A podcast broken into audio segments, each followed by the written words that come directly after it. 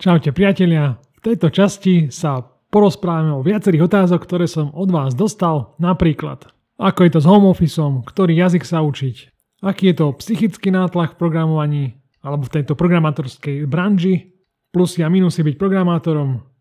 A potom či sa vďaka mojim kurzom naučíš iba štruktúru jazyka alebo aj algoritmicky myslieť. Takže poďme na to. Začnem tým, že budeme uvažovať nad tým, či moje kurzy ťa naučia iba programovať, alebo či iba štruktúru jazyka, alebo aj programovanie. V tom zmysle, že či sa naučíme riešiť nejaké algoritmy. No, moje kurzy ťa majú naučiť hlavne základy jazyka, potom aj pokročilé časti jazyka, čo sa tam dá robiť, štruktúry a tak ďalej. Takže skôr ten, ten jazyk ako taký. Ale všetky domáce úlohy a všetky veci, kde ja riešim nejaké zadanie, tak tieto videá slúžia na to, aby ťa naučili programovo myslieť. Lebo ty už vieš využívať nejakú štruktúru jazyka, ale ty ju potrebuješ využiť tak, aby si daný problém vyriešil. Lebo čo je vlastne algoritmus? Algoritmus je nejaká postupnosť nejakých krokov, ktoré ti vyriešia nejaký problém. Môžu byť jednoduché algoritmy, a môžu byť aj zložité algoritmy. Napríklad zložité, ja považujem zložité nejaké spracovanie obrázkov, rozpoznávanie tváre, učiace algoritmy a podobné veci. Ale existujú aj jednoduché algoritmy, ako napríklad nájdi maximum z troch čísel. Dajme tomu. Je to triviálne, ale tiež je to algoritmus. A na začiatku v takým mojom programe, alebo nie mojom programe, ale mojom kurze, budeme takéto veci riešiť. Aj tam riešim takéto veci, takže nejaké základy programovania tam budú. Budeme riešiť nejaké algoritmy, budeme riešiť veľa problémov. A potom aj v ďalších kurzoch sa to iba stupňuje. Máš kurz 2 Java pre pokročilých. Tam máš zložitejšie veci na úlohu, kde musíš programovať, musíš vymyslieť nejaký algoritmus, ako to bude fungovať. Napríklad bola úloha, že máš mať textový súbor, v ktorom budeš mať záznamy O ľuďoch máš, učíš si algoritmus, kde si budeš mať nejaké počítadlo, napríklad na prvom riadku, už koľko tam máš záznamov, učíš si, že koľko riadkov je predaný záznam a tak ďalej. Musíš si napríklad vyhľadať nejaký kontakt v tomto textovom súbore. A to všetko si musíš ty vymyslieť algoritmy. Všetko si musíš naprogramovať. Takže sa budeš učiť myslieť programovo. Takže nie len to, že sa naučíš štruktúru jazyka, ale naučíš sa aj programovať. Naučíš sa algoritmy nejaké. Ak chceš ale poznať nejaké iné algoritmy, ktoré už existujú, napríklad triediacie algoritmy a podobné veci, to už si musíš vyhľadať sám. Viem, že existuje taký web, že algoritmy.net. A tam je mnoho algoritmov aj s príkladmi, aj s vysvetlením. Takže ak chceš pokročiť ďalej, tak skús si pozrieť tento web. OK, tak a môžeme ísť ďalej. Myslím, že túto otázku som zodpovedal. Ak máte nejaké otázky, kľudne píšte do komentárov, ja som rád, budem mať na čo odpovedať a dúfam, že vám to všetko pomôže k dobrému a niečo sa naučíme a spolu sa pozdielame. Ďalej mám nejakú otázku, že či je možné získať povolenie od šéfa na home office ako junior? Toto je taká otázka, ktorá sa nedá zodpovedať priamo. Záleží od zamestnávateľa. Častokrát buď si zamestnaný, že rovno ti povedia, že môžeš robiť toľko a toľko home office, alebo napríklad v mojej práci to máme tak, že ak je potrebné, tak ti umožnia robiť home office. Ale musíš mať na to dôvod, že prečo. Napríklad, ja som mal home office, lebo som bol po operácii kolena. Dalo sa mi robiť, všetko pohodičke, len som mal musieť nohu vystretú, trošku zodvihnutú a to sa mi v práci nedalo. Tak som to robil home office.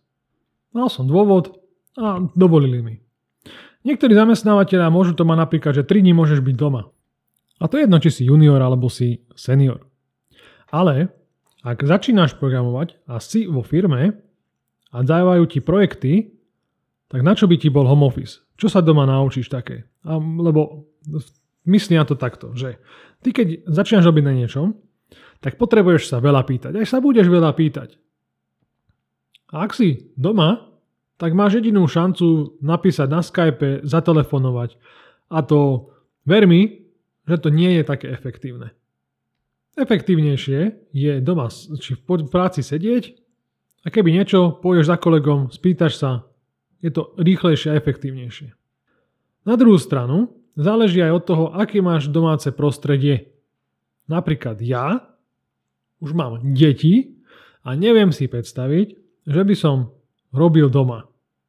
Nedalo by sa mi to. Lebo ja idem do práce ráno, mám kopec času, mám tu veget, nikto ma nič nevyrušuje. Robím, robím, robím. Ale doma stanem, raňajky. Začne možno robiť, lebo keď stanem skôr ako ostatní. Ale potom stanú všetci a ja sa potrebujem postarať alebo vyklidiť, hej, pomôcť manželke s deťmi, máme malé dieťa, druhé väčšie, urobiť raňajky, prebaliť a tak ďalej. Už ťa to vyrušuje, už ten flow tej práce strácaš. Ale ak si sám ako prst, tak nemáš s tým problém a home office nebude pre teba žiadna nevýhoda. Takže ja si myslím, že home office ako junior nie je vôbec sci-fi. Záleží od toho, ako sa ty snažíš, ako vidia, že ty pracuješ a ako má tvoj zamestnávateľ nastavené pravidla. Poďme na ďalšiu otázku, ktorá znie, že či je v dnešnej dobe stále dopyt po PHP programátoroch, alebo je to hudba minulosti. A potrebujem vedieť Java alebo ASP.NET?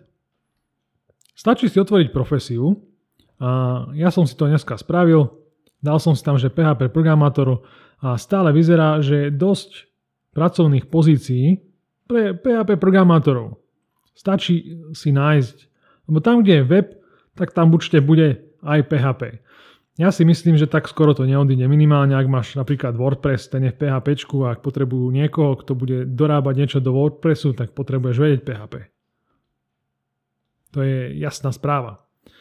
A tým pádom záleží od toho, čo chceš robiť. Ak chceš robiť Java, tak si nájdeš javovskú prácu. Ak chceš robiť PHP, PHP prácu. Ak chceš robiť .NET, tak .NETárskú prácu.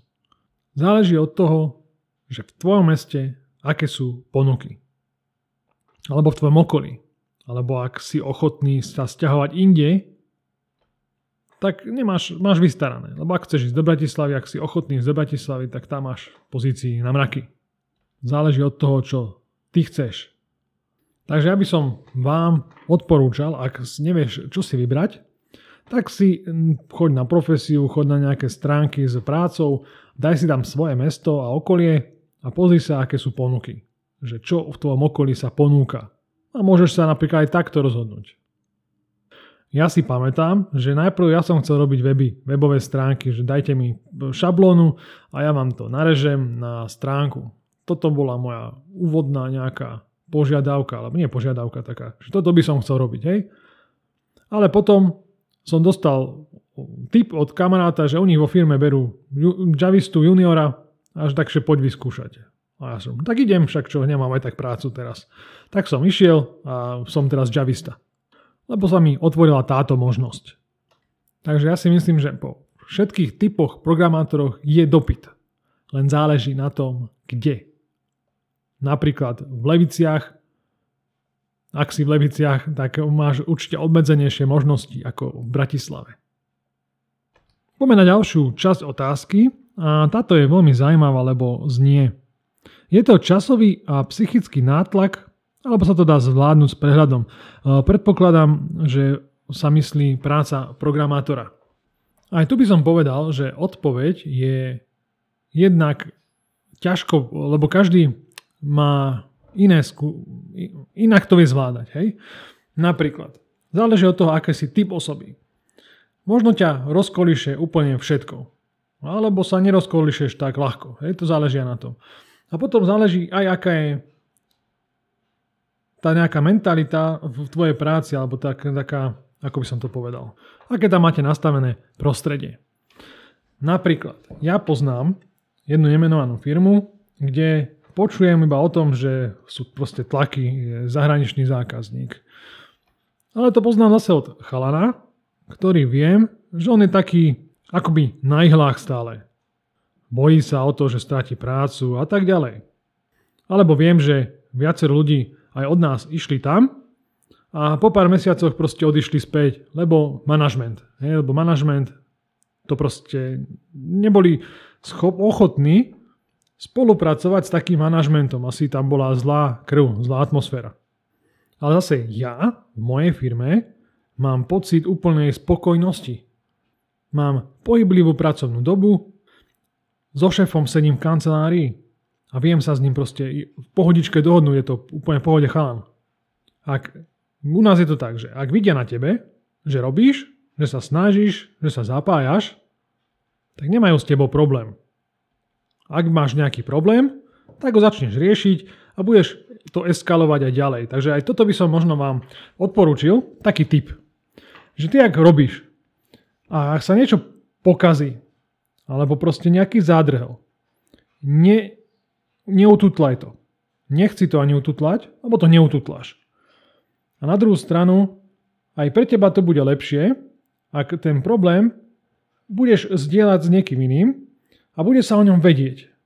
Lebo lepšie je, keď sa o probléme vie a vieme ho riešiť, ako keď ho ututleš, alebo sa to budeš snažiť posúvať, ale potom ten zákazník alebo niekto, pre čo ho robíš a pre koho vznikol ten problém, proste nebude už mať takú trpezlivosť a príde šéf za tebou, že počúvaj ma Jaro, čo robíš?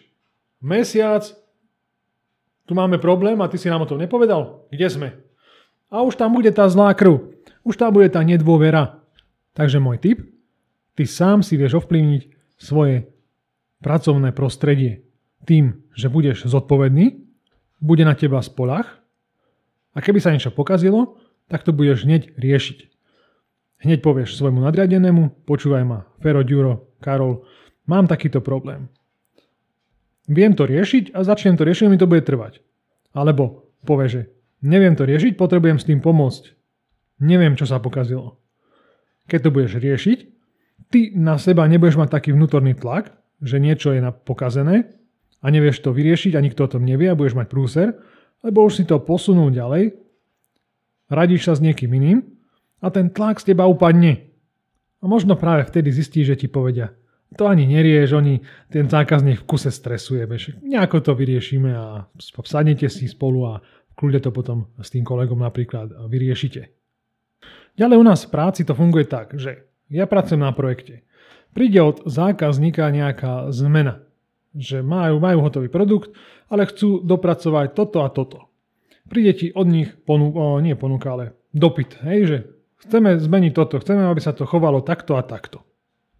U nás v práci to beží tak, že príde to mne ako programátorovi, ktorý robí na tom projekte a povedia mi, že urobí návrh riešenia. A to znamená, že ja sa na to pozriem a záleží, či chcú podrobný návrh riešenia alebo len taký odhad.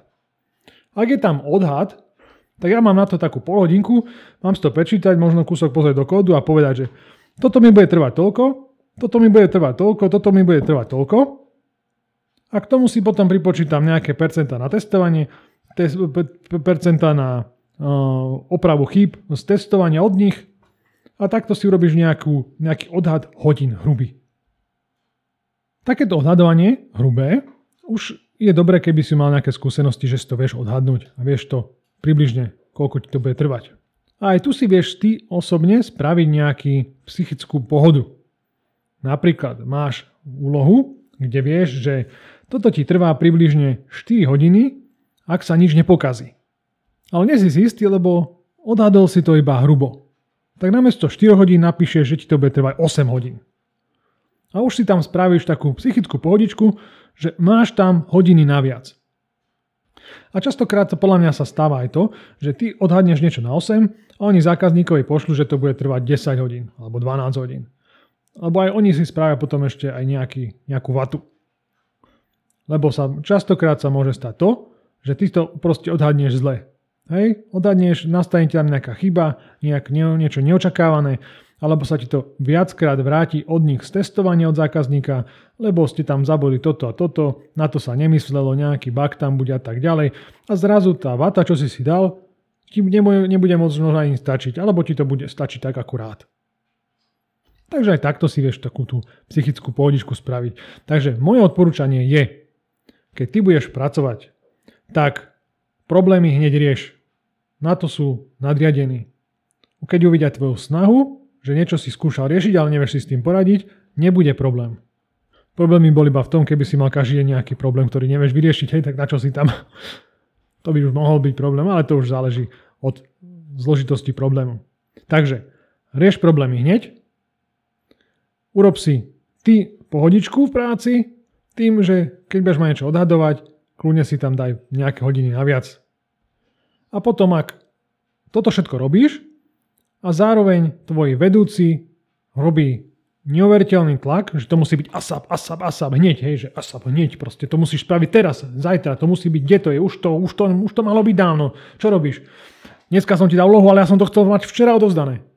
No tak ak toto zažívaš v práci od svojho nadriadeného a aj sám vieš, že robíš čo môžeš, snažíš sa ako vieš, ale proste vedenie na teba príliš tlačí, tak zmen zamestnanie. Zmen zamestnávateľa. My sme programátori. Máme viacero možností. Nemusíme trčať na jednom mieste. Napríklad ja som učil na základnej škole jeden rok. Učil som angličtinu a informatiku. A potom som chcel aj predložiť zmluvu a pokračovať ďalej, ale nepredložili mi ju, lebo mal som iba polovičný úvezok a už nemali na mňa, ja som potreboval plný úvezok vtedy. Tak som išiel programovať a prišiel som do tejto firmy a zažil som to, že mal som takú pohodu. Dobre sa mi robilo, dobrí kolegovia. Bol som spokojný. A potom mi začali volať aj z iných škôl, že príď ku nám učiť potrebujeme, aj na gymnáziu, informatika a tak ďalej. A ja som si povedal, a mne je dobre už. Mám dobrý kolektív, dobrého vedúceho. Kam by som išiel? Ale ak by som zažíval tlaky a bombardovanie od vedenia a od manažera, že stále by boli nespokojní, aj keď robíme dobre, tak by som proste zmenil zamestnávateľa. No a potom tu máme poslednú otázku, že aké otázky a aké takto, ako to je, aké zápory a klady vnímaš pri práci programátora, tak máme takúto otázku. Začnem so záporami. Zápora jediná, že proste celý deň sedíš.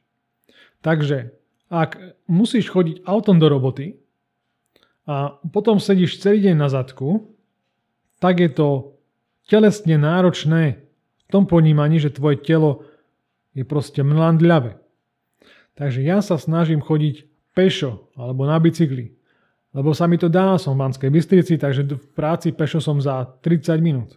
Na bicykli za 12.